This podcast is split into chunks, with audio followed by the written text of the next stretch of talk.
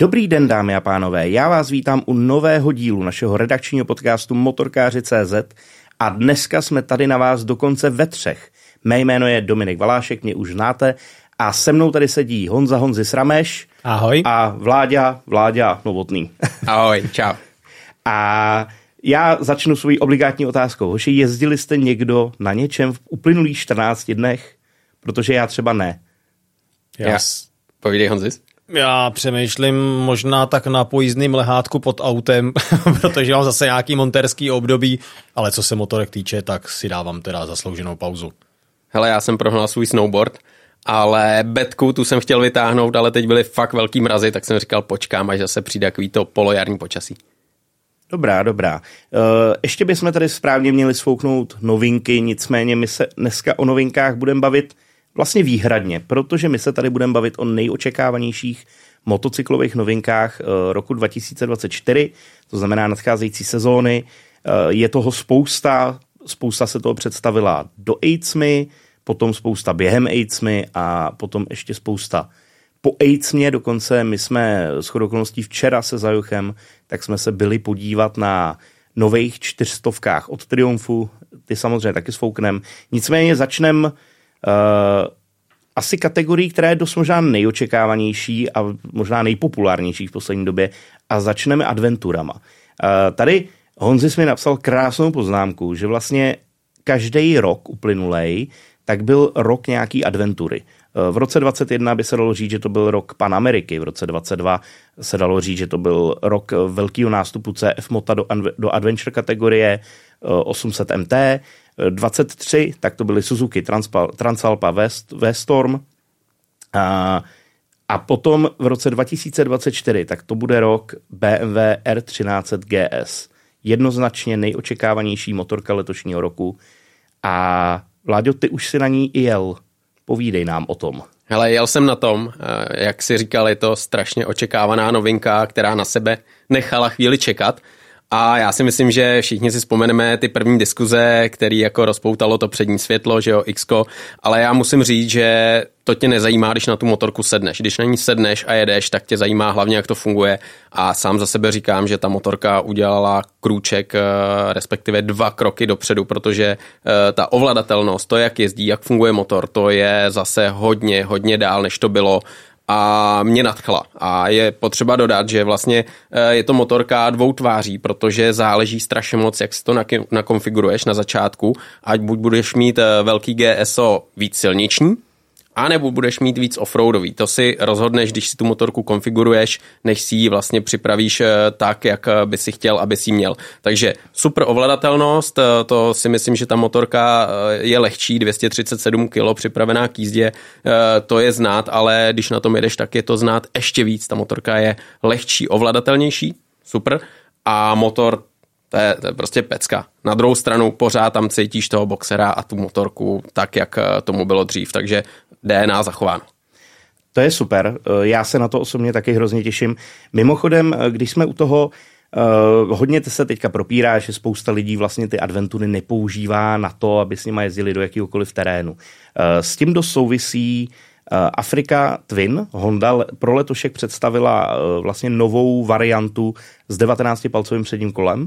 To hmm. znamená, že to bude verze, která víc cílí na to silniční cestování a Spíš myslím si, že víc na silniční cestování tak určitě bude cílit i Moto Guzzi Stelvio, což je vlastně uh, motorka odvozená od, uh, a teď mi to samozřejmě vypadlo. Od Mandela. Od Mandela, ano, od Mandela. Koukal jsem na Honzi se, protože jsem věděl, že ten bude vědět. chytne se. a že ten se chytne. Uh, všechny tady ty adventury jsou spíš, řekněme, na to silniční cestování a není na to Vláďo trošku škoda? Jako není to takovej, jako není to taková, řekněme, není to pokles v té kategorii? Já si myslím, že ne, protože většina těch značek eh, ti nabídne dvě verze. Jo, ať je to KTM, kde máš r nebo s modely, ať je to vlastně dneska už i ta Afrika, která bude mít 19-palcový kolo, že jo, ono, tam je to strašně zajímavý, že dřív byla Afrika uh, velká, malá a ta velká platila za tu offroadovou Afriku. A ta malá byla takový ten cestáček, pak se to logicky otočilo, že jo, a velká Afrika dostala teď 19 kolo, takže začíná konkurovat právě tady tím motorkám, který jezdí hlavně na silnici a cestují bez nějakých větších offroadových eh, vložek a nějakého dovádění v terénu. Takže to si myslím, že dává hlavu a patu a já to někdy mám tak, že eh, když se něco takhle změní, tak eh, mám jasný, vyhraněný názor a tady vlastně nevím a je mi to skoro jedno a myslím si, že Honda udělala dobrý krok. Takže Honzis asi ty souhlasí, že, že takhle je to cajk. Hele, naprosto, já jsem upřímně na začátku toho Atase jako moc nechápal. Obrovská motorka s ohromnou nádrží s šílenýma zdvihama. Jako proč? A já vím proč. Jako, jo. Ale stejně jako ve finále prostě ta malá byla do toho terénu prostě příjemnější. Jo. Teďko mi to jako, teď, teď mi to si říkám, no jo, takhle to přece mělo být. Hmm. Hele, je to tak a přesně jak Dominik tady nakousl Moto Guzzi, že jo, tak eh, já vlastně tam nemám vůbec důvod jako se nad tím pozastavit a říkat, proč nemá větší zdvihy, proč není lehčí, proč to není víc do terénu. Vůbec. Stelvio prostě takhle má vypadat a za mě je to naprosto v pořádku. 19-17 kola mohlo by být teda trošku jako lehčí, tam, tam jako těch 10 kilíček, kdyby šlo dolů a, a srovnalo se to s novým GSem, by bylo fajn. Hele, srovnej to se starým Stelivem. A to je přesně úhel pohledu. a, a jsme u zázračného lehkého stroje. Jako. Tak dobře, tak v tom případě jsem v pohodě. Potom tady máme nějaký menší adventury. Ehm, dost možná jednou z nejočekávanějších motorek, eh, zejména kvůli rozpočtu, tak je V-Strom 800. Protože vlastně to, že V-Strom nebo Suzuki ukázalo základní verzi V-Stromu, která je cílená na silniční cestování, eh, kor za tyhle ty prachy, to je super. A ukazuje to to, o čem už jsme tady několikrát mluvili, Eh, přítomnost Číny na našem trhu hrozně nutí japonský a takový ty zaběhnutý značky, řekněme, tlačit ceny dolů. A myslím si, že eh, V-Strom 800, která přijde letos, tak toho bude jasným důkazem. A ta je, to je motorka na přesně adventura, na silniční cestování, nepřekoňovaná, za naprosto skvělý peníze. Hele, to je vlastně V-Strom 650 v evoluční verzi. To je nástupce toho mm-hmm. T6 protože to, co bylo letos, to DEčko, to bylo takový, že Suzuki ukázala, hele, ale my bychom chtěli jako i do terénu, takže vám ukážeme, že to umíme. Ale to, co byl V-Strom, vlastně pohodlná cestovní motorka pro každý povrch, tak to přichází až ty s tou základní osmistovkou. Přesně tak. E, na druhou stranu jsou tady i ostřejší motorky, potažmo e, zatím se ostře tvářejí. Ještě jsme na nich nejeli, ale já e, myslím, že vládě dosvědčí, že, že ostrý i budou. A to je F900 GS, No to se těším. Na to jsem strašně zvědavý a jestli bude tak dobře jezdit, jak vypadá, tak se máme na co těšit. Jako to vypadá hodně zajímavě, hmm. já už jsem na tom, zatím jsem na tom jenom seděl, myslel jsem, že si budu muset zjít štafle, když jsem na to les. A podobný pocit bych měl asi i z, de, z Ducati Desert X Rally, což je zase prostě Desert X v té jako vypiplaný opravdu offroadový verzi. Tam se to dalo čekat a jestli tam trošku zlepší to pérování plus nějaký ty detaily, tak to bude naprostá pecka. Já se bych si dokonce i typnul, že relíčko se bude ve finále prodávat líp než ten základ, protože už ten základ je vlastně eh, dost jako terénní, takže když si můžeš vybrat pak, že máš rád terén a teď máš jako nějaký základ, anebo ještě víc terénní motorku, tak, tak prostě jako podle mě prostě varianta rally bude vést. Tak tak, ale já si to taky myslím, protože já třeba na tu první verzi jsem se ohromně těšil, protože kolem toho byl hrozný humbuk a pak to nebylo úplně tak, jak jsem myslel, takže teď, jestli to rally bude tak, jak jsem si myslel, že bude první verze, tak to bude fakt pěkný. Co třeba nějaký takový butikový značky? Je tady MV Agusta LXP, potažmo dřív se to jmenovalo Lucky Explorer, dokonce to chvíli vypadalo, že to bude vlastně celá, celý nový brand MV Agusty. Nakonec toho teda vznikla produkční verze Eh, MV Agusta LXP. Eh, za mě to vypadá hrozně pěkně ta motorka. Eh, je to přesně taková ta motorka, u který si teda trošku myslím, že ona ten potenciál bude mít, ale kdo si ji koupí, tak s ní do toho terénu stejně teda moc nepojede. Nicméně nevypadá to vůbec zle, co říkáte? Ale je to krásný, je to krásný a mě hrozně pobavil ten název butiková motorka, to úplně perfektně vystihuje tuhle mašinu. No já jsem tam jenom zvědavej, co z toho nakonec bude, protože Eh, když si vzpomeneme, tak do značky MV Agusta se docela výrazně namontovala KTMK, respektive pan Pírer. A ten se v jednom rozhovoru úplně netvářil, že by mu přišlo jako dobrý nápad, aby MV Agusta dělala tady ty motorky. Takže jako a vzhledem k tomu, jak dlouho už s tím MV Agusta straší, tady s tím tříválcem, že už to přece jenom pár let vystavuje a stále si není jistá, jako pod jakou značkou a, a tak, tak jako říkám si, jestli z toho nakonec ještě jako nevycouvají. Ale já myslím, že mají jako očkrtnuto, že to dotáhli a teď jde o to, přesně jak říkáš, jak s tím marketingově naložej a jak budou chtít konkurovat že jo, svým motorkám v Rakousku. No, aby Štefan přesně nepřišel no. a neřekl, kluci, vás nepotřebujeme. Je to pěkný, ale tady jsou jiný stroje, vy začnete dělat ty supersporty, tohle tý značce sluší, že jo? Uh, další věc, uh, motorka, která má další verzi a vyvstává otázka, jestli už by náhodou místo těch verzí neměl být spíš konfigurátor. A sice uh, Yamaha uh, TNR 700, uh, úžasný stroj, který vždycky byl spíš na té offroadové straně, řekněme, a teďka do vlastně ohromného výčtu těch, těch dalších variant, tak přibyly letos, jenom letos tuším, přibyly dvě ty varianty, nepletu se? Dvě. Prosím? Loni, 23. Nebo loni, ano, loni 23. Já jsem ještě, ještě jsem se, ještě jsem se plně nepřehoup, pardon. Otočíme kalendář.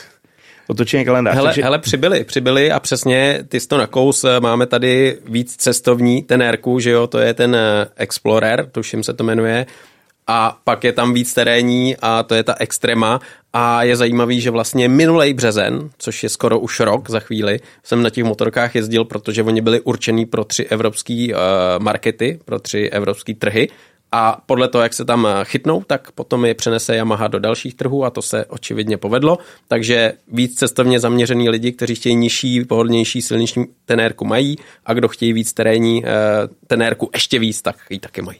Jinak mě teda teď přesně eh, to, jak jsi začal mluvit a říkal si, tuším, že se tak jmenuje, tak mi to opravdu jako vystihuje celý ten příběh TNR, protože tam, tam už opravdu, už jenom tušíš, jakže se ta která varianta jmenuje, hmm. protože teda eh, já jsem taková trochu Wikipedie chodící na tady ty modely motorek, ale krucinal, co je teď aktuálně za TNR, to teda fakt netuším. Tohle už není ani tak na podcast, jako spíš na nějakou pěknou přehlednou excelovskou tabulku. Eh, a psychoanalýzu. Ano, ale, ale hlavně na ten konfigurátor pro boha, protože myslím si, že před, představte si, že by prostě R1300G, že by se jako Bavorák rozhodl, že každá varianta té motorky bude samostatný vlastně model, samostatný označení, tak by najednou ten katalog BMW neměl, já nevím, 50 stran plásno, ale měl by 250. Takže fakt myslím si, že ten konfigurátor už by to skoro chtělo. Nicméně to nic nemění na tom, že je skvělý, že se každý může vybrat to, co se mu líbí. Hele, co není může být, uvidíme, co BMW, ale ta Yamaha ještě hlavně e, na milánském veletrhu předvedla Gitter Kit pro tenérku a to je úplně šťavnatá rally tenérka, kterou bych chtěl doma. Takže to je ještě další e, nad rámec tady těch sériových, který si můžeš koupit, tak přesně tuhle tu rally mašinu, která skoro, dá se říct, startuje dneska na Eco Race e, rally v Africe. A Potom tady máme dvě takové, řekněme, vylepšení stávajících modelů. Eh, jednak je to Triumph Tiger 900 eh, GT lomeno Rally. Eh, zhubla zase ta nabídka těch verzí tady pro změnu, teda to trošku okrouhali. Ta motorka by měla být silnější, měla by mít vršek, na to jsem se dokonce i ptal přímo v Triumfu na online prezentaci, jestli ta motorka bude ještě pořád nad 8000 umírat, anebo jestli bude mít nějaký ostřejší vršek, tak bude. Eh, prolomí tím pádem 100 koní, bude mít 108, eh, celkem si myslím, že dobrý, že to jako to bude zajímavá, zajímavý stroj, ještě o kousek lepší, než byl doteď. No, protože tam prostě si myslím, že v Triumfu viděli, že ten nápad s těma 70 kW, že to bylo prostě naprosto evidentní, Jasně, je to samozřejmě. udělaný na A2, všichni to takhle dělají, jenže pak tom potom koukli, že BMW vlastně už si taky jako dovolilo udělat víc homologací jako na ty svoje 8 pade, takže si pak řekli, hele, vlastně proč mi to tady budeme škrtit na těch 70, žere nám to zákazníky, uděláme prostě i variantu, že to otevřeme nahoře, aby se ten motor rozespíval. Ten potenciál tam podle mě ještě na mnohem víc než 108. Hele, souhlas, přesně to muselo se prolomit, ale já prostě furt se nemůžu smířit s tím, že ta terénní verze Rally má vzadu 17. Proč tam nedají 18? Vlastně už i 12 Tiger má 18 a u téhle malý devítistovky nechali sedmnáctku. Tam bych čekal, že přijdou 21 18 a vlastně u silničního GT 1918, tak jako má velký tygr. No, já myslím, že narážíme na slovíčko, které se jmenuje homologace. že, to, že to prostě pak musíš vytopit všechny ty prachy znova za, za celý model. Ale u Trumfu bych to nečekal. Hmm, to, to máš asi pravdu. Protože ta značka fakt do toho šlape a to, co dělá, to je bomba. Pokud se nemýlim, jedna z prvních motorek, která spojila kategorii Adventure uh, s velmi populárním retrem, Moto Guzzi V85, tak se teďka dočkala faceliftu, řekl bych tomu facelift, protože upřímně to je taková ta motorka, na který vlastně nikdo nechce žádný velký změny. A oni tam si myslím ani nejsou potřeba. Ta motorka je strašně pěkná, mně se vždycky líbila. Eh, vím, že tenkrát eh, v motorkářích tady byla na dlouhodobý test, eh, za jaký překřtil na Braylouna, takže Brayloun dostal novej, trošku kukuč, ale jenom opravdu z lejínka, z lejínka a nějakou novou elektroniku, tuším, že pár koní navíc, jestli se nepletu. Ale, Asi je to úplně jedno. Ale přesně motorky. tak. Je to úplně jedno. Co ale už jedno není, a je to taky spojení Adventure a Retro, Himalayan 450 s novým motorem, s výkonnějším motorem a s novinkama, jako je třeba uh, Ride-by-Wire plyn a elektronika nastavení jízdních režimů, což si myslím, že třeba u této kategorie je vyloženě zbytečný. Já tady vůči tady té motorce mám velice ambivalentní pocity, řekněme, protože jako vypadá to, u každé jiné značky by to byl super logický krok kupředu, ale u Royal Enfieldu si fakt nejsem jistý, jestli to je dobrý nápad. Ale přesně. Já si pamatuju, když jsem poprvé tady na dvoře stál Royal Enfield Himalayan a u toho bylo napsáno vládě a já jsem si říkal, proč já? Proč já? ale já jsem si to užil úplně brutálně a mě vlastně otevřel nový obzor, tenhle ten model. A teď je tu novej, že jo? A teď přesně si říkám, hele, chceme to takhle, a jenže to je to, že ty Indové nabídli lidem eh, adventure motorku, tak jak to dělali, prostě vůbec se s tím nemazlili. Ty lidi to zhotli totálně a najednou eh, se to dostalo do takového podvědomí, že to je super motorka, no tak proč by jako do toho nešlapali víc a nedali ještě trošičku toho, co by dneska lidi chtěli, že jo? Víc elektroniky, jízdní režimy, za mě je to škoda a třeba ty jízdní režimy, navíc eko režim. Proč u čtyřstovky, která má 40 koní, je takováhle věc? Proč? Mně by teda upřímně řečeno asi dávalo větší smysl u toho Royal Enfieldu zachovat toho původního hymla, Eh, protože jo, nemá to výkon, ale na to si stěžují vždycky jenom ty, co na tom nejeli, protože ty lidi, co se na tom hymlovi svezli, vždycky říkali, nemá to výkon, je mi to jedno. Přesně. A je pak, když chceme teda nabídnout zákazníkovi silnější motorku, modernější motorku, proč třeba jako nevzít 6 pade, že jo? Hmm.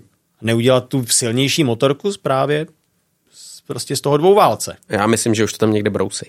No, tak já si taky říkám, že to tam někde brousí, ale tak si pak říkám, proč dělali toho vodníka. No jo. No necháme se překvapit, jako jaká bude reakce trhu. Eh, reakce, naší odborné reakce, eh, redakce, řekněme, je taková zdrženlivá. Hmm. důležitý dotaz. Rodí se nám tady nová kategorie čtyřstovkových, potažmo 450 adventur, protože CF Moto se na nás chystá ze 450 MT, ta motorka vypadá super, měla by být velmi lehonká, což přesně vynahradí to, že nemá tolik toho výkonu. Stejně tak eh, je tady Beta Alp na spadnutí, a potom spoustu lidí v rámci AKMY zaujalo Kove. 450 poměrně ostrá adventura od Kove a teď se jako čeká, jestli teda tomu někdo dá tu péči v Česku, jestli to sem někdo dotáhne, co s tou značkou vlastně bude. Ale ta značka má obrovský potenciál, za mě aspoň, protože to, co jsme v Itálii viděli, vypadá skvěle. Ty adventure motorky si nehrajou jenom na nic, ale oni i tak jako vypadají, že pojedou. A hlavně obrovský promo dneska na Dakaru, protože ty motorky tam začínají konkurovat i značkám jako je KTM, Husqvarna, Honda a objevují se tam v popředí. Takže já si myslím, že když to někdo dobře tady čapne, tuhle značku, a dá tomu péči, jako třeba kluci dávají CF motu, tak eh, to bude super. Naopak, když to vezme někdo a bude se tomu věnovat jako třeba Benelli, tak to nebude úplně to nejlepší, co si dovedeme představit. No ono, Kove už tam vlastně bylo v Miláně v takovým velkým eh, stánku po druhý, takže je vidět, že to opravdu z té Číny jako chtějí tlačit. Hmm. Kromě toho, že jedou Dakar, tak oni třeba jsou i na startovce pro mistrovství světa supersportů třístovkových, takže jako opravdu to je značka, kterou bychom asi měli sledovat. A je to opravdu, jak přesně jak říkal Dominik teďkon, kdo potom v Česku skočí. Hmm. Uh, jenom taková drobnost teda k těm Číňanům, uh, my se v tom dnešním podcastu na ně taky dostaneme, ale je, budeme... já to měl říct na začátku, viď? No, jenom jsme chtěli prostě říct, že ty čínské značky toho valej tolik, že si u nich nikdy nejsme jistý, co, bude, co je myšleno vážně. Takže eh, pak, když vám bude chybět v našem výčtu eh, v nějaký prostě osmistovkový kvéječko nebo takhle, tak eh, je to, je to jenom kvůli tomu, že jsme takový zdrženliví a až tady budou, tak si o nich budeme povídat. To je přesně o té jejich strategii, protože jestli pojedou takovou tu evropskou strategii, že představí jeden důležitý nebo dva důležitý modely, tak se tomu budeme věnovat, ale když tam eh, vyplivnou 15 modelů a řeknou, tenhle možná u vás bude, tenhle možná taky a tenhle asi ne, uvidíme, tak eh, přesně jak říkáte, tomu se bude věnovat víc a tomuhle míň. Eh, a je úplně jedno, jestli je to čínská značka nebo je to italská značka s čínským majitelem. No, protože, protože prostě přesně to v tom Miláně bylo neskutečný nálož, hmm. prostě tady těch motorek od různých, různě znějících značek, ale u spousty to opravdu jako bylo takový, hele, to je hezký, jo, aha, to je jenom koncept, no a tohle to, že to tady, že to tady bude letos, hm, tak jo. Aby oni trošku nezaplavili sami sebe, to už tady taky párkrát bylo. E, nicméně z bahna na silnici. E, v automotiv tak se hodně často používá termín demokratizace nějakého výbavového prvku, že se vezme nějaký prostě výbavový prvek, který byl do té doby jenom v luxusních značkách, ať už jsou to auta nebo motorky, a nabídne se vlastně za rozumnou cenu jako širšímu portfoliu lidí. Tohle to teďka aktuálně dělá Suzuki, která nám představila GSX-S 1000GX. A pod tímhle tím strašlivým názvem je motorka, která bude, která bude nejlevnější variantou, jak se dostat k semiaktivnímu podvozku na cestovní motorce a já se přiznám, že po mých zkušenostech s GT, který já mám opravdu hrozně rád, tak eh, to GX mi připadá jako strašně super věc, na kterou se vlastně hrozně těším. Eh, myslím si, že nejseš sám. I co bylo možné si přečíst komentáře tenkrát u představení GXa, tak bylo vidět, že to hodně, hodně lidí u nás zaujalo. Mně se člověče líbí ten výraz to demokratizace. Vlastně Suzuki zdemokratizovala GT a udělala z ní GXO. To je hrozný výraz. to je hrozný ne, ne, ne, oni, oni demokratizují ten, ty, adapt, ty semiaktivní podvozky, že jo? Protože to je věc, která prostě doteď stála strašnou řepu. Potažmo to bylo jenom na motorkách, který stály řepu. A teď najednou to bude na motorce, uh, to GXO, přiznám se, nemám to v hlavě, 380. ale asi 380 za litrový čtyřválec se semiaktivním podvozkem. A 152 kobylama a, a za vlastně ze vším, co tam do toho můžeš nandat. Ale ty Japonci nám dělají radost poslední dobou tady po té stránce a mě Suzuki obzvlášť, tak jak mě nakrkla, že odešla z MotoGP a, a zabalila to v motosportu, tak uh, jsem už jí moc nevěřil, skoro jsem to odepsal, ale teďkom po svezení uh, na vlastně osmistovkovým novým V-stromu mi dělají radost a tady na tu motorku se taky fakt hodně těším. Mě teda celkově dělá radost eh, celá ta kategorie silničně cestovních sport, lomeno sportovních motorek. Uh, přibyla třeba Bimota Terra, což je taková spíš jako zajímavost, to není úplně něco, co, něco, co uvidíme eh, na silnici každý den.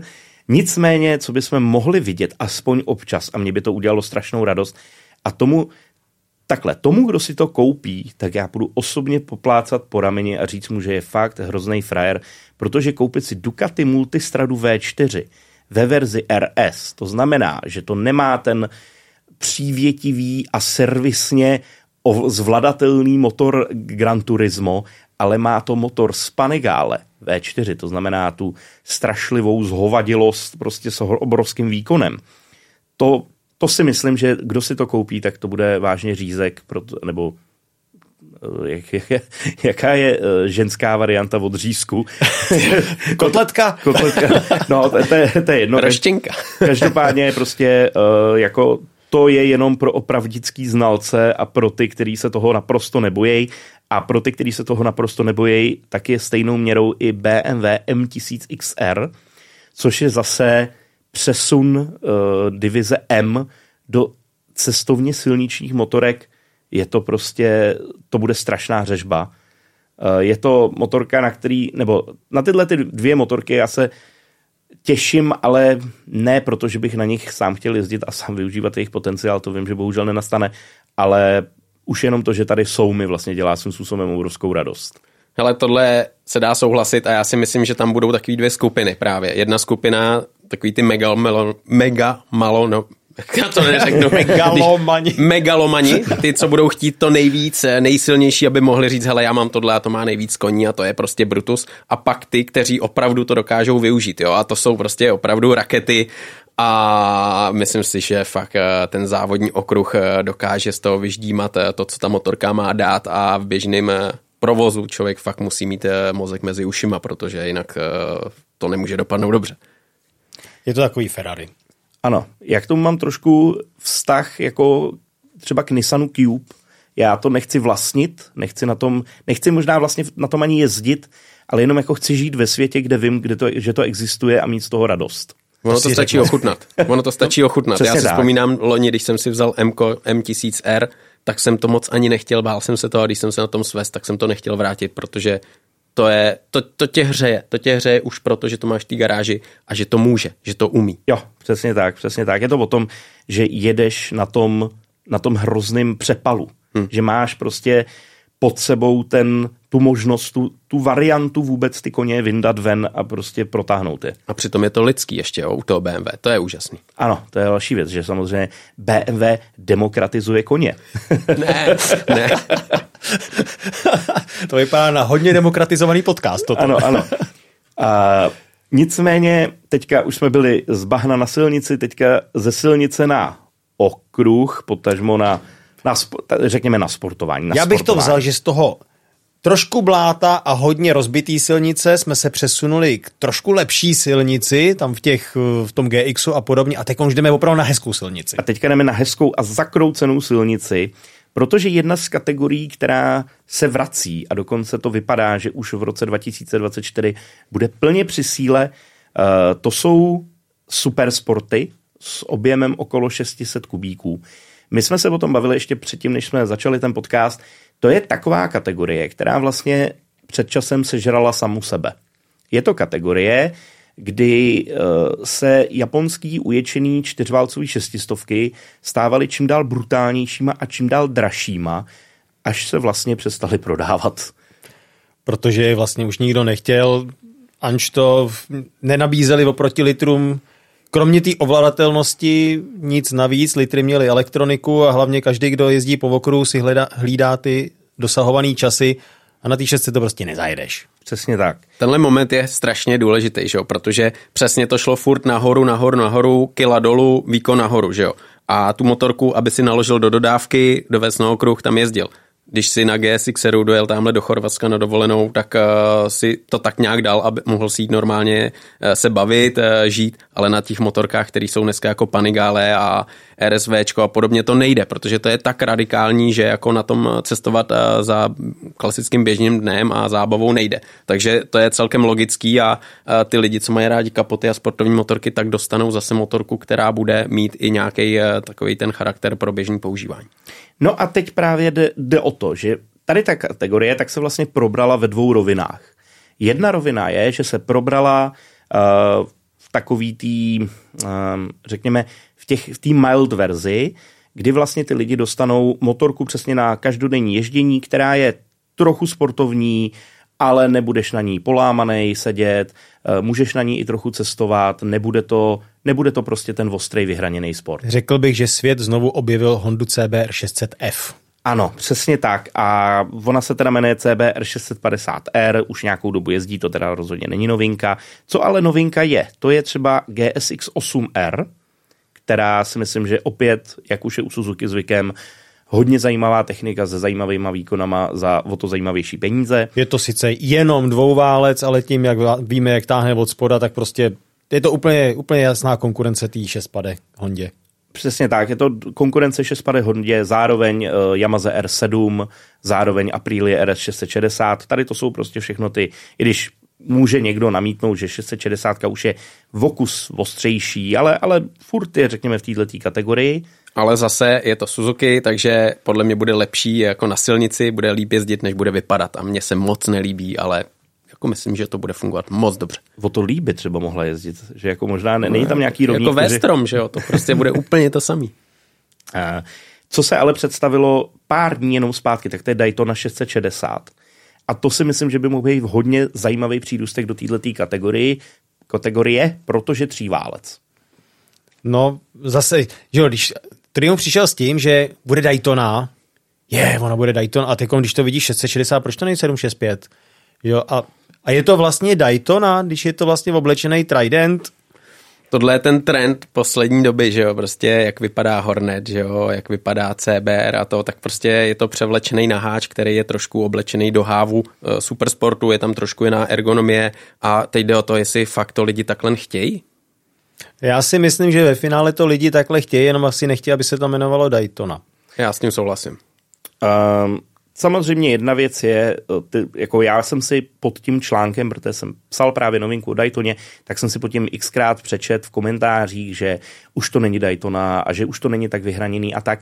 Ale tam je přesně ta otázka, chtějí to ty lidi realisticky, jakoby chtějí ty lidi na tom jezdit, když to bude vyhraněná sportovní motorka, anebo, nebo to chtějí jenom jakoby skritizovat, ale realisticky se potom chtějí posadit uh, na Daytonu 660 s jejím uh, relativně Eh, jako relativně neradikálním posezem a neradikálním výkonem. Já si myslím, že B je správně, protože kdyby na to původní Daytoně ty lidi tak strašně moc chtěli jezdit, tak by si ji tak jako strašně moc kupovali. Že jo? To je stejný případ se všema těma japonskýma čtyř, eh, čtyřválcovými šestistovkama.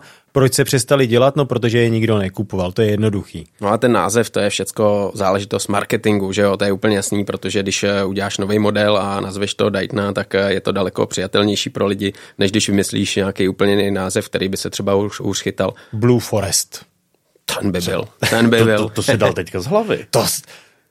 To, ale rychlý, to levá, levá mozková buňka zapla, kopla dopraví. slušný, slušný. Uh, nicméně, když jsme teda u toho, ty si říkal, přestali se prodávat japonský uječený čtyřválce, nicméně i ty se teď vracejí.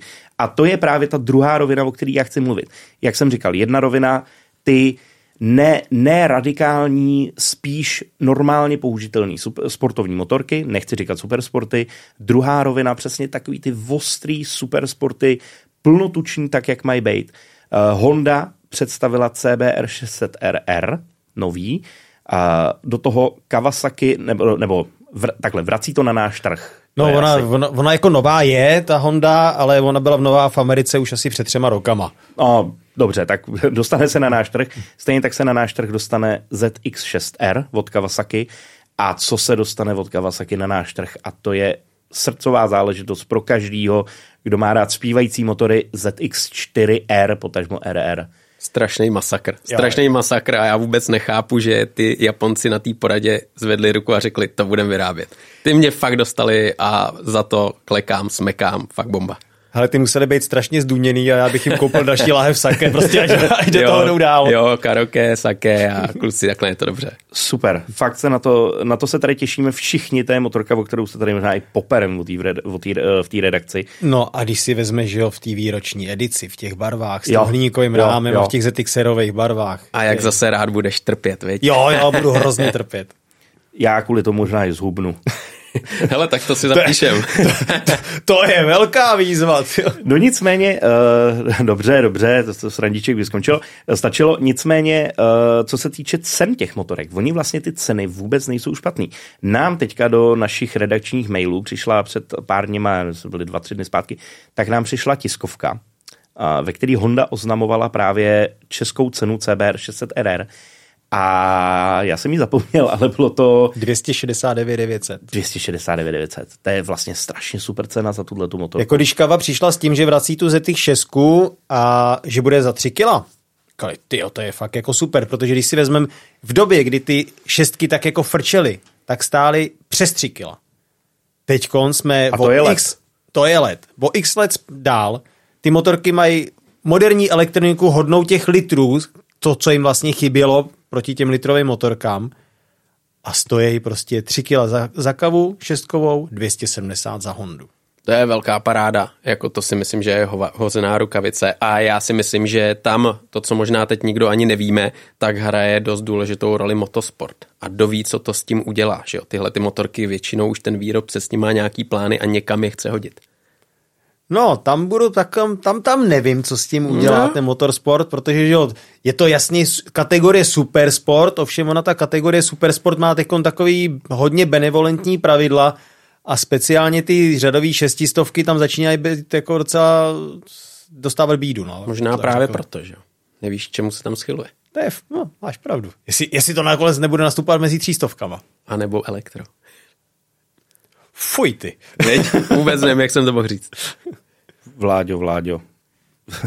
vrať se do svého pokoje, vrať se, vrať se do svého pokoje, vrať se, až budeš normální. no ne, já doufám, že právě by to mohlo vytlačit tyhle ty bzučidla, který jako mi tam nedávají vůbec hmm. smysl.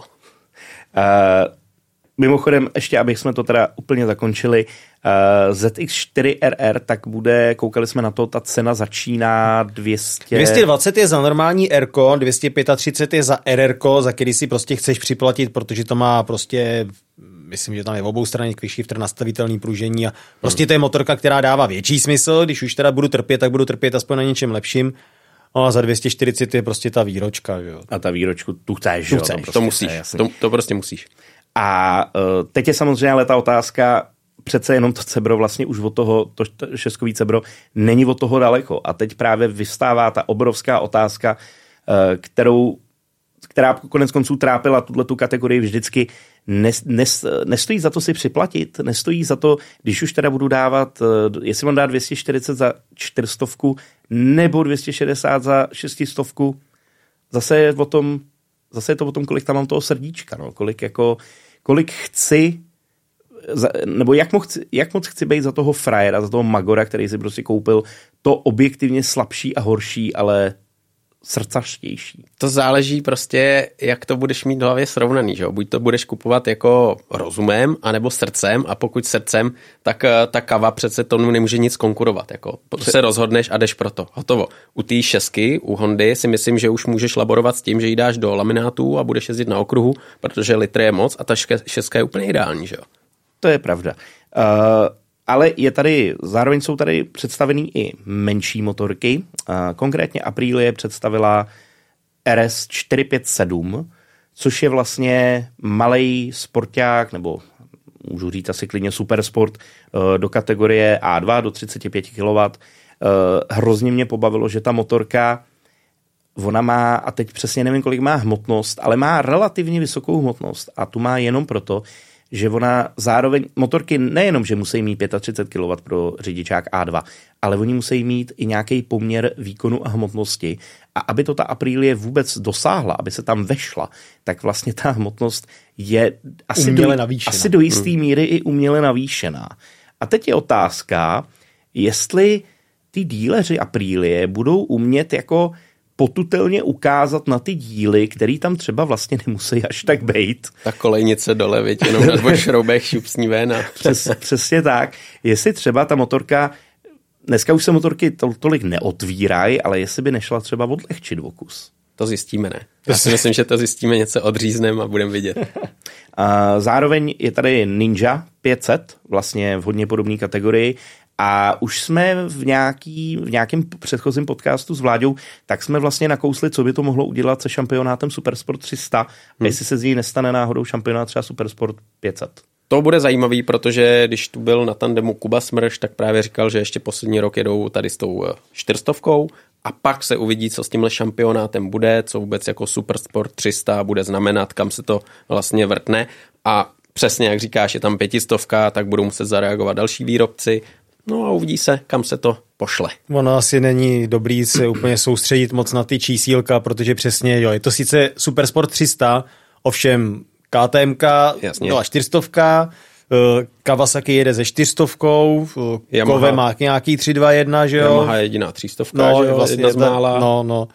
Uh, ono se to to samý týká, jak už jsem tady předtím říkal, ty supersporty, že mají teď takový jako volný pravidla, ty, to, to, co dřív byly ty šestistovky, protože jedna motorka, na kterou bychom neměli zapomínat, uh, mezi těma šestistovkama letos Rafaele de Rosa pojede na kvé motoru GSR 800, myslím, že se to v tom v té startovní listině jmenuje.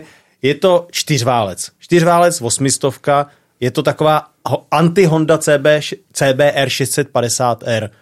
A prostě dostali s tím Číňani zelenou, že můžou jet mezi šestkama, protože je to prostě taková jako s ocelovým rámem a uvidíme, jestli z toho něco dostanou, ale každopádně... To, to bude se... protestu, až vyhraje. Ty jo. No, musí to prostě ošetřit nějak, aby to všechno jako sedělo, že jo, dají otáčky nějaký a tak dále a tak dále, váhu. Uvidíme. Ono to tam je takový, že jo, startuje tam 9 pade Ducati v dvouválcová proti osmistovkovým tříválcům, takže... Ale neseš peníze, jedeš. Přesně tak. A spousta protestů ze, ze strany běžných motorkářů tak bude kvůli Kawasaki Ninja 7 Hybrid. První, pokud se nemýlím, tak vlastně úplně historicky první hybridní motorka, eh, která, pokud to správně chápu, by měla vlastně fungovat eh, podobně jako mild hybrid out, to znamená eh, hlavní roli tak hraje pořád vlastně normálně benzínový spalovací motor a tomu v určitých momentech vypomáhá uh, motor elektrický, který uh, saje energii z nějaký baterky, která se, která se průběžně, průběžně dobíjí jenom jízdou, uh, nic se nikde nestrká do zásuvky, není to motorka na elektřinu, je to hybridní motorka. A vlastně mě ten koncept přijde celkem zajímavý, ale pochopitelně jde o to, jak se to uchopí. Hmm, je to zajímavý a myslím si, že by to mohlo být i zajímavý potom v reálu se na tom svíz, jak to bude fungovat, protože nevěřím tomu, že by Japonci přišli s něčím, co nemají vyzkoušený. Takže tenhle koncept je docela sympatický a teď záleží, jak bude ta motorka těžká, jak se to bude eh, chovat v běžném jako každodenním používání. A samozřejmě otázka je, jestli se to bude prodávat, protože přesně jsme u toho, spousta lidí řekne, že prostě hybrid kategoricky ne, v žádném případě neexistuje. Na druhou stranu ty čísla prodejnosti jsou potom něco úplně jiného a jsou velmi vzdálení od naší komentářové reality, nebo spíš naší komentářové iluze, to je přesnější termín. Já myslím, že si nemůžeme teď dělat nějaký velký iluze. Teď to bude určitě motorka vyloženě pro nechci říct úchyly, ale pro člověka prostě, který má rád technologie a který tak úplně neřeší, co to je zač, ale jenom prostě ho opravdu láká ta technologie. vyzkoušet tu novou cestu. Eh, já bych jenom poopravil, on to nebude, jestli já se v těch hybridech trošičku ztrácím. Mild hybrid je to, co neumí jezdit samo na elektriku? Ano, přesně tak. Tak tady to bude plug-in hybrid. Tohle to umí jezdit samo na elektriku, umí si to pomoct při rozjezdu, že se je rozjede jenom na elektriku, pak se přidá Eh, spalovák, anebo to umí pomoct spalováku při rozjezdu. A strká se do zásuvky? Protože jestli, a... jestli ne, tak to není plug-in hybrid, tak je to v tom případě, je to normální v uvozovkách klasický hybrid, plnotučný hybrid, který není ani mild hybrid, ani plug-in hybrid a je to vlastně uprostřed a je to ta varianta, která umí za určitých okolností popojet na elektřinu, ale zároveň pořád eh, vlastně pořád primárně jezdí na ten spalovací motor. Tak, tak je teď... to tak, jak říkáš ty, a já jsem z těch hybridů úplně celý uhybridovaný. Teď je, jak kdyby se mluvili čínsky, jsem se ztratil. Ale Každopádně, jako, hmm. co tam na té motorce bude zajímavý, že je to vlastně motor, ta 451, to, co tykom pohání novou Ninja 500, Z500 a Eliminátora, ke kterému se ještě dostaneme. Ovšem, tam máš těch, nějakých těch 35 kW, aby to mohla být A2, zatímco v té v sedmičce hybridu, ať už to bude Z7 nebo Ninja 7, tak tam ten motor má 43,5 kW. Tam má skoro to samé, co tam ty mají v koních, a k tomu se přidá ještě ten elektromotor, takže potom ten kombinovaný výkon dohromady má 51,1 kW, což máš mm. skoro 70 koní, to má výkon na úrovni 6 pade Ninja. Já si myslím, že tam nepůjde ani tak o ty koně, o ten vrcholný výkon, jako spíš o točivý moment a o jeho rozložení v tom celém spektru otáček. Jelikož to má automatickou robotizovanou převodovku, tak eh, Kawasaki říká, že, že se to dokáže z místa odlepit stejně rychle jako Superbike litrovej. A tam záleží, co napíšou do techničáku, že jo, protože to třeba splní kritéria A2. A to no, si myslím, vládě, ne. že ne. Protože... Ale, ale vem si to, že u těch elektromotorek to různě takhle se dá jako tak tam máš nominální a maximální výkon, protože hmm. ten nominální to se měří, že to je prostě dlouho zapnutý a on potom logicky prostě ten elektromotor se začne škrtit, až by se upálil, takže tam to, tam to vlastně jako jo, no, ale tady, tady ne, ten spalovák ten můžeš držet furt.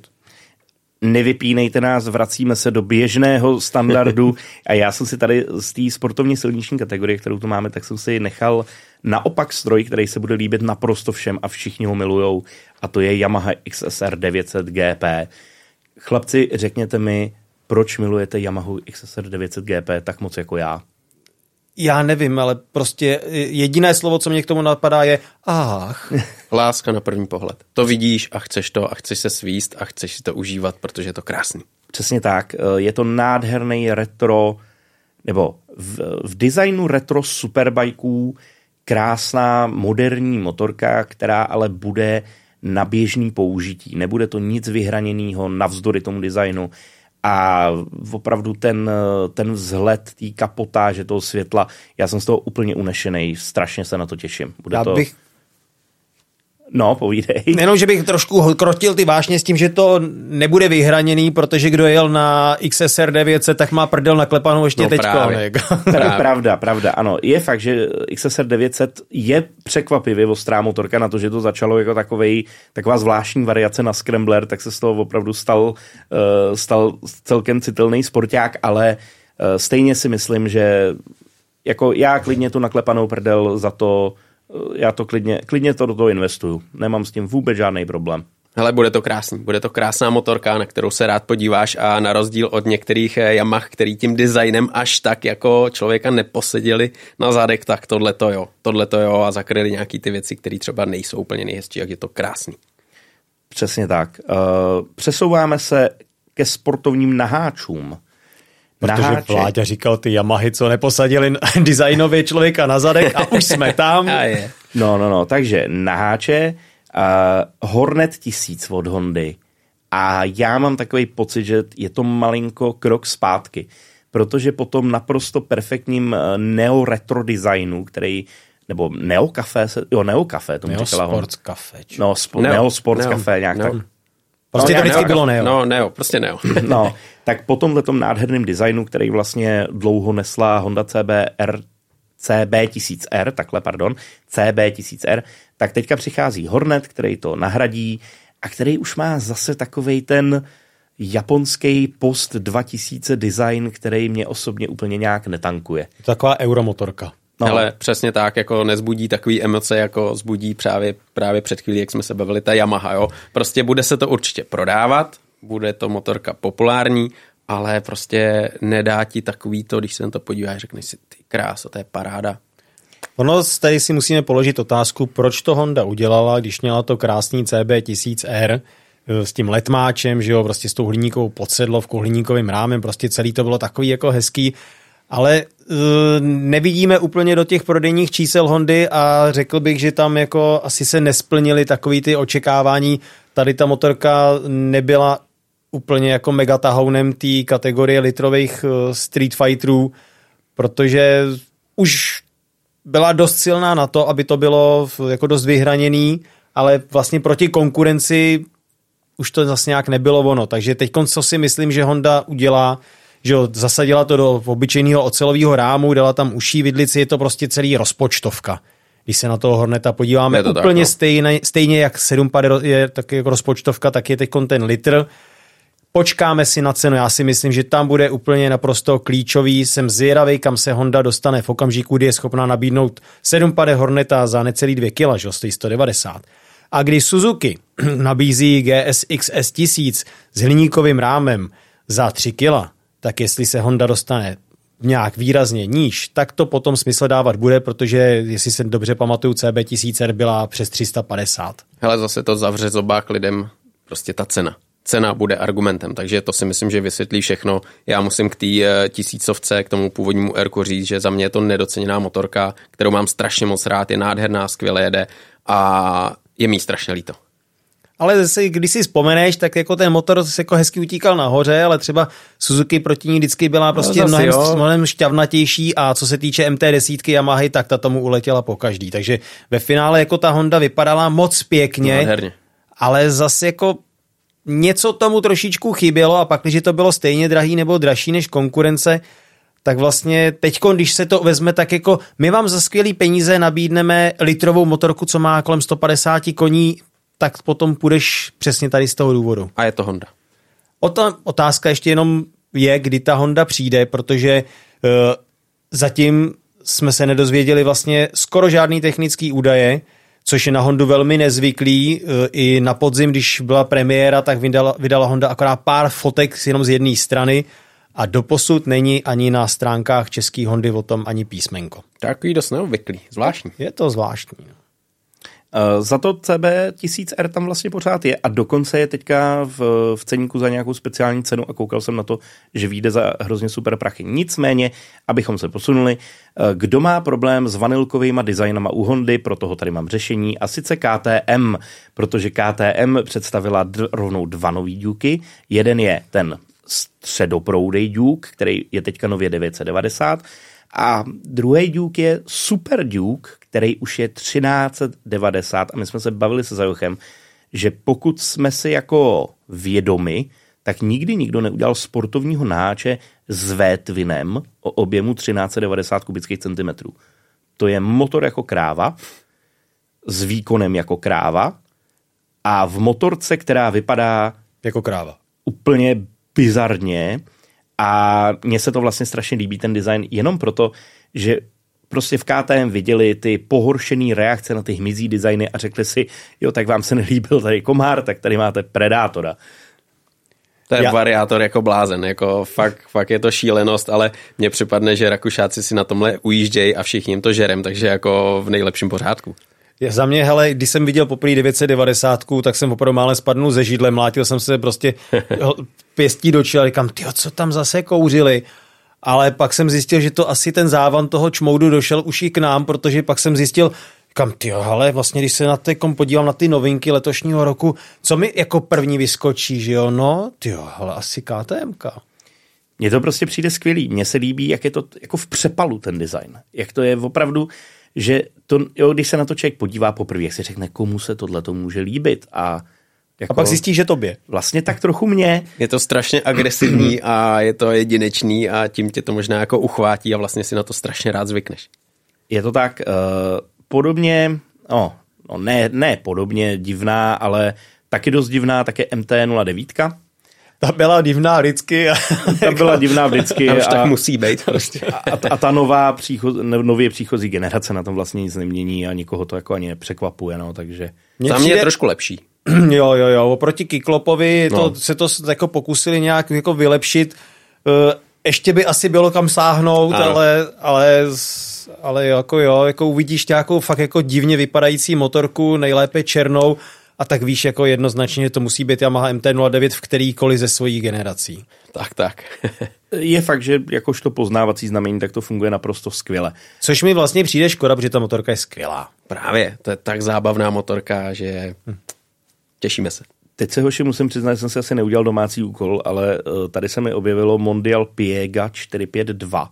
No, to je docela zajímavý, jako takový naháč, který je italský, je vlastně FB Mondial s, eh, po tom svým znovu zrození, zase jako lehce zavánějícím Čínou, eh, neustále jel akorát ve 125 a 300 a už to bylo takový trošku okoukaný. Eh, Loni přišel ze 125 Piega, vlastně slo, eh, označení Piega je u Mondialu takový legendární.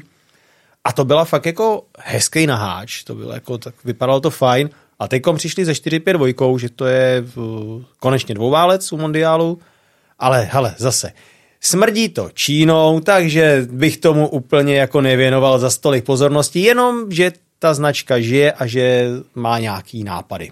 Hele, já to viděl naživo v Itálii, když slyším Mondial, vidím takovou tu klasickou motorku, ale tady to není. Tady je to prostě moderní naháč a je to takový trošku obrat, takže asi si něco od té kategorie slibujou, asi chtějí být trošku jiný.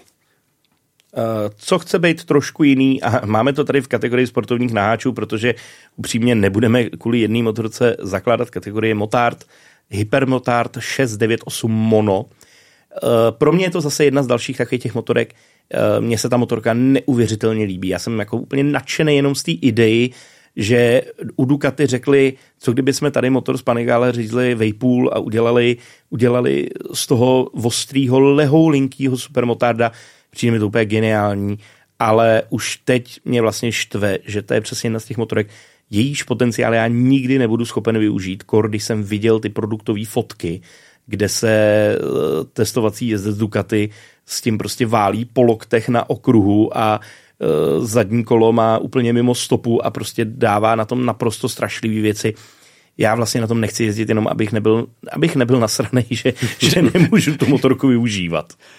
No to si to musíš koupit ještě nějaký ten dingle, aby si to měl jako v nabídce povolený. Ale na tohle konto já bych řekl jenom to, že bych chtěl někdy se přijít podívat v Itálii, v Boloni do vývojového střediska, protože tam musí být brutální věci, které se třeba potom nedostanou ani ven, ale to, co poslední dobou Ducati předvádí, motocross, tenhle ten hypermotard, tak to jsou šílenosti a já jsem strašně rád, že ta motorka eh, nebo ta značka je tak zdravá Ducati, že si může dovolit tohleto.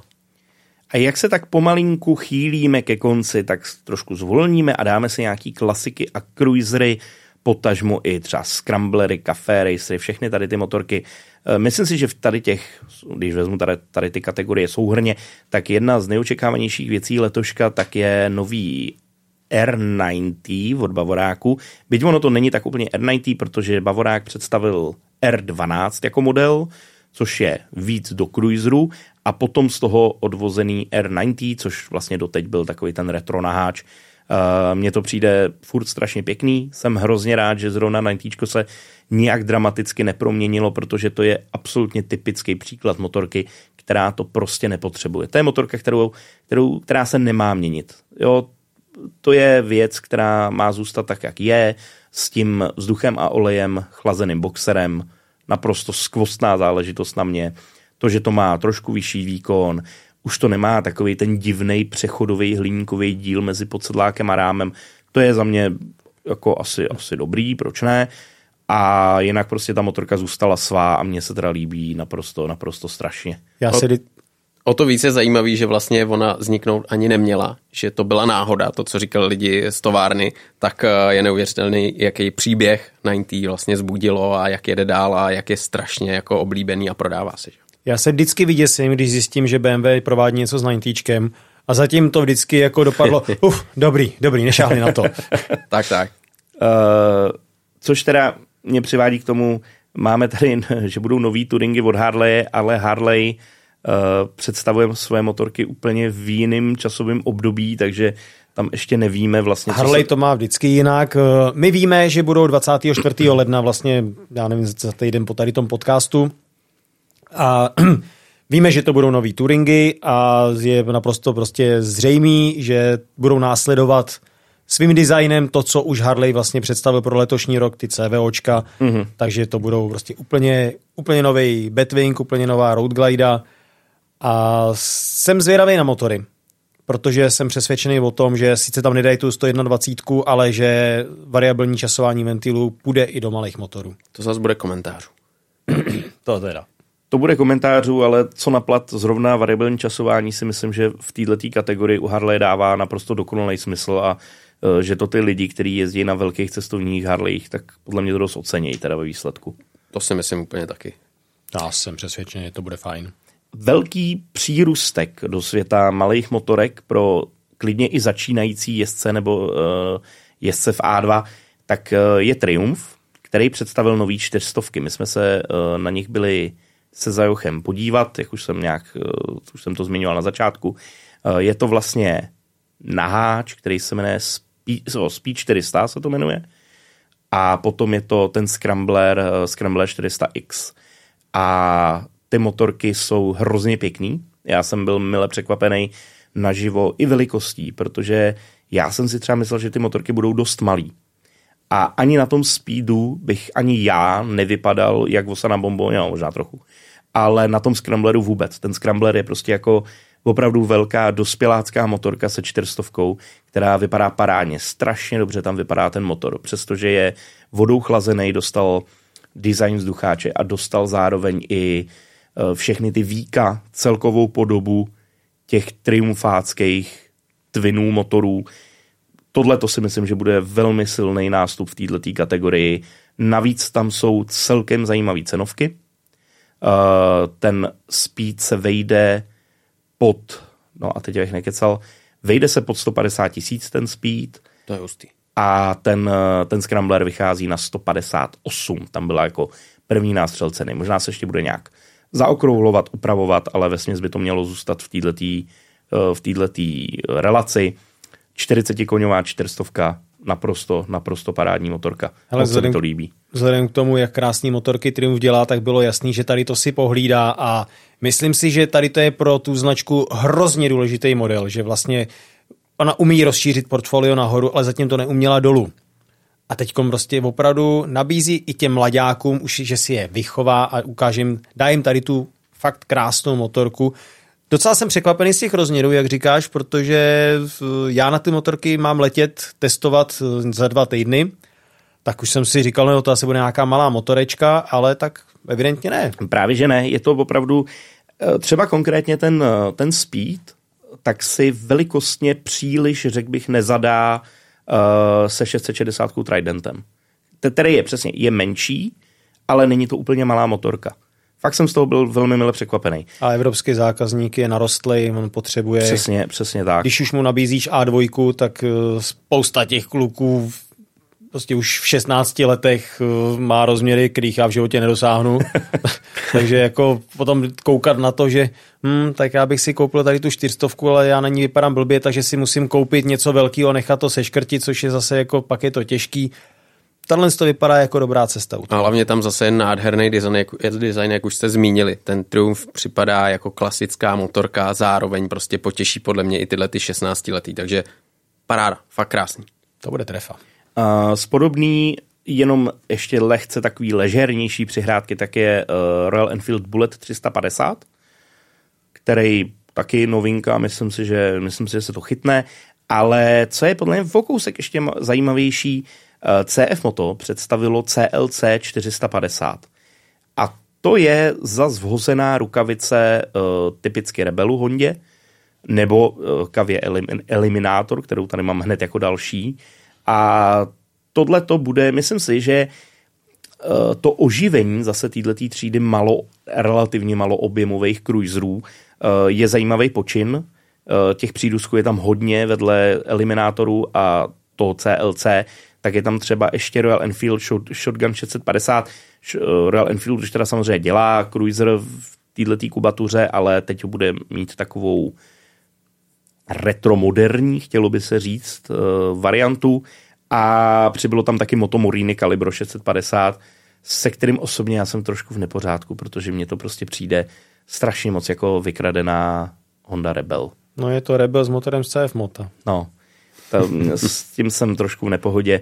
Ale třeba ta Kawasaki Eliminator vůbec nevypadá zle a vlastně ani to CF Moto CLC 450 nevypadá špatně. Ty, to abych dokonce i řekl, že z nich vypadá nejlíp. Možná jo, to je pravda. No. To teda jo. To, protože to je fakt pěkná motorka a já si vlastně divím, proč si teďko nechávali všichni ostatní značky tak jako utéct vlak, uh, protože Honda Rebel 500, to bylo prostě jako, když tím Honda přišla, tak to byl v tu chvíli obrovský bestseller.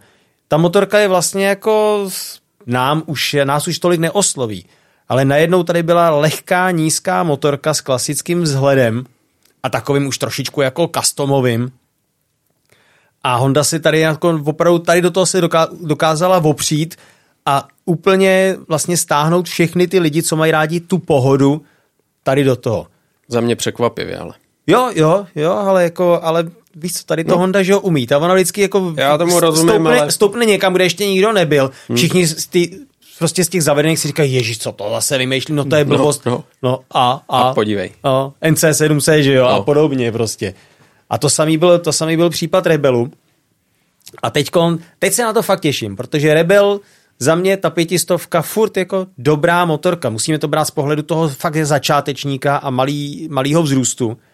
A teď je tam eliminátor, a je tam to CLC. A já bych si i typnul, že teda to CF jim teď dá docela na frak i cenově, ale především tím, jak vypadá. Protože tady to je asi kategorie, kdy se s tou cenou nemůžeš tolik kalkulovat, tady jde fakt hlavně o ten design. Uh, trošku vytržený ze světa cruiserů, spíš uh, do světa těch scramblerů a cafe racerů.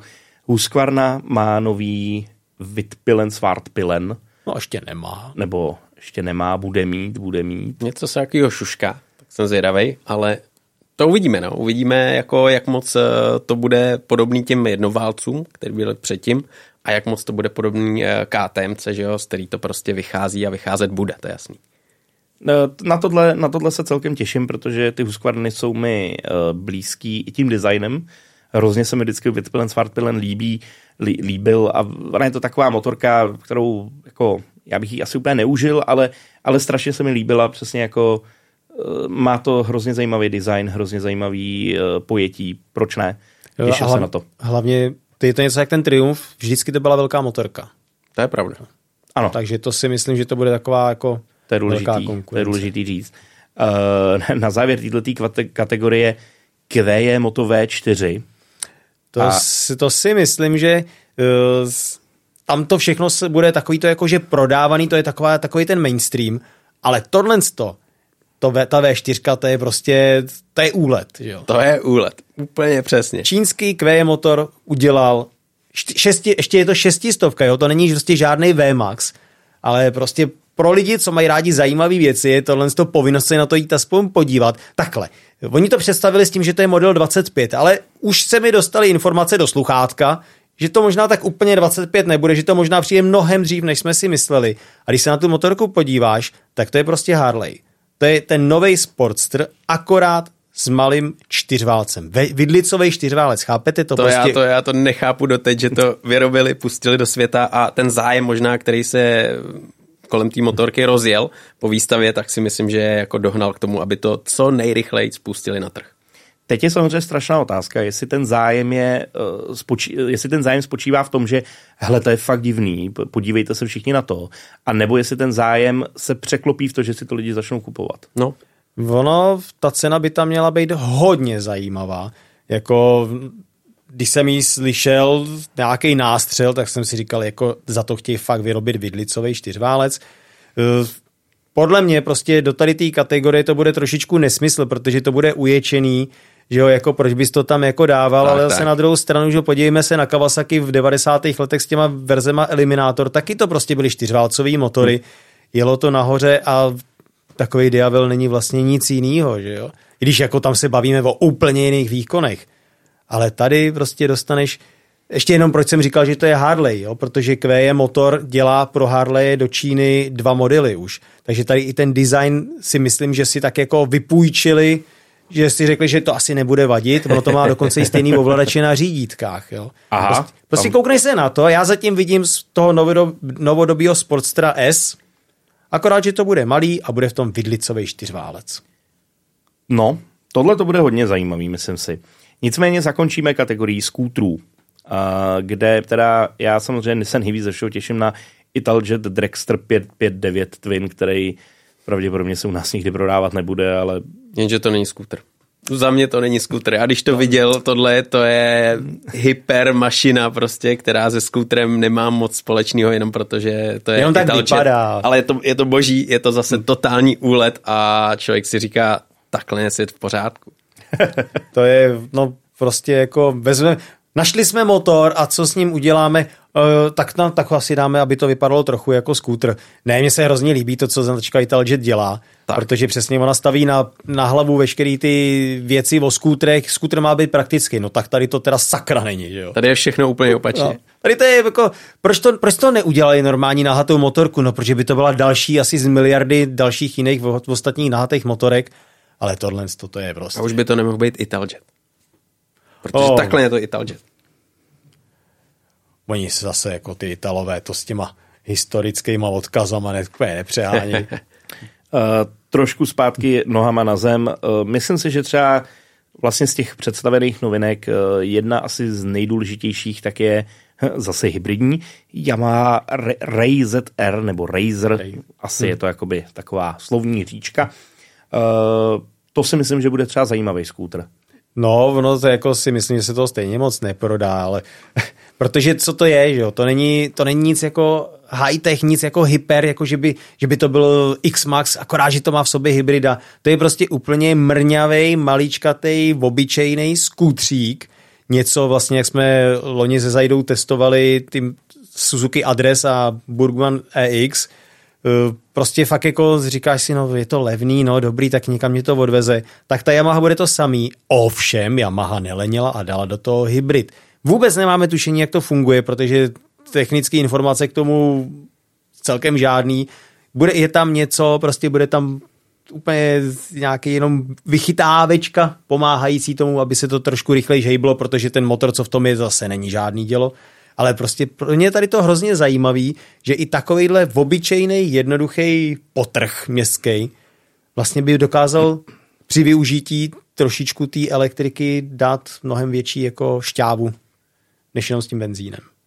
Myslím si, že to je takový trošku antiklimatický, antiklimatický závěr, protože uh, my jsme probrali spoustu zajímavých motorek a skončili jsme u uh, hybridních skútrů. Nicméně, u hybridního maličkého skútru. U hybridního maličkého skútru. Ne, myslím si, že se je na tuto sezónu na co těšit.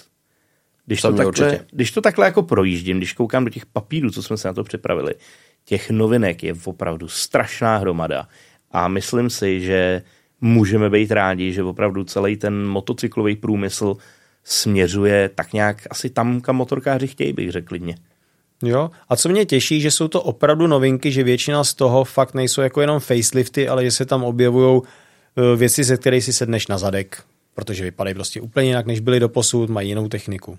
Právě, právě. Já si myslím, že všichni očekávali, že se bude šetřit, že budou motorky jenom se trošku upravovat, ale tam prostě bouchly značky takové mašiny, že já z toho mám obrovskou radost a fakt se těším. Těšíme se všichni. Tak jo, takže my to tady tím asi zakončíme. Uh, děkujeme, že jste se doposlouchali až sem. Bude, budeme rádi za každý komentář, námět, připomínku a my se s váma loučíme. Tak se mějte, ahoj. Ahoj. Tak zase příště, čau.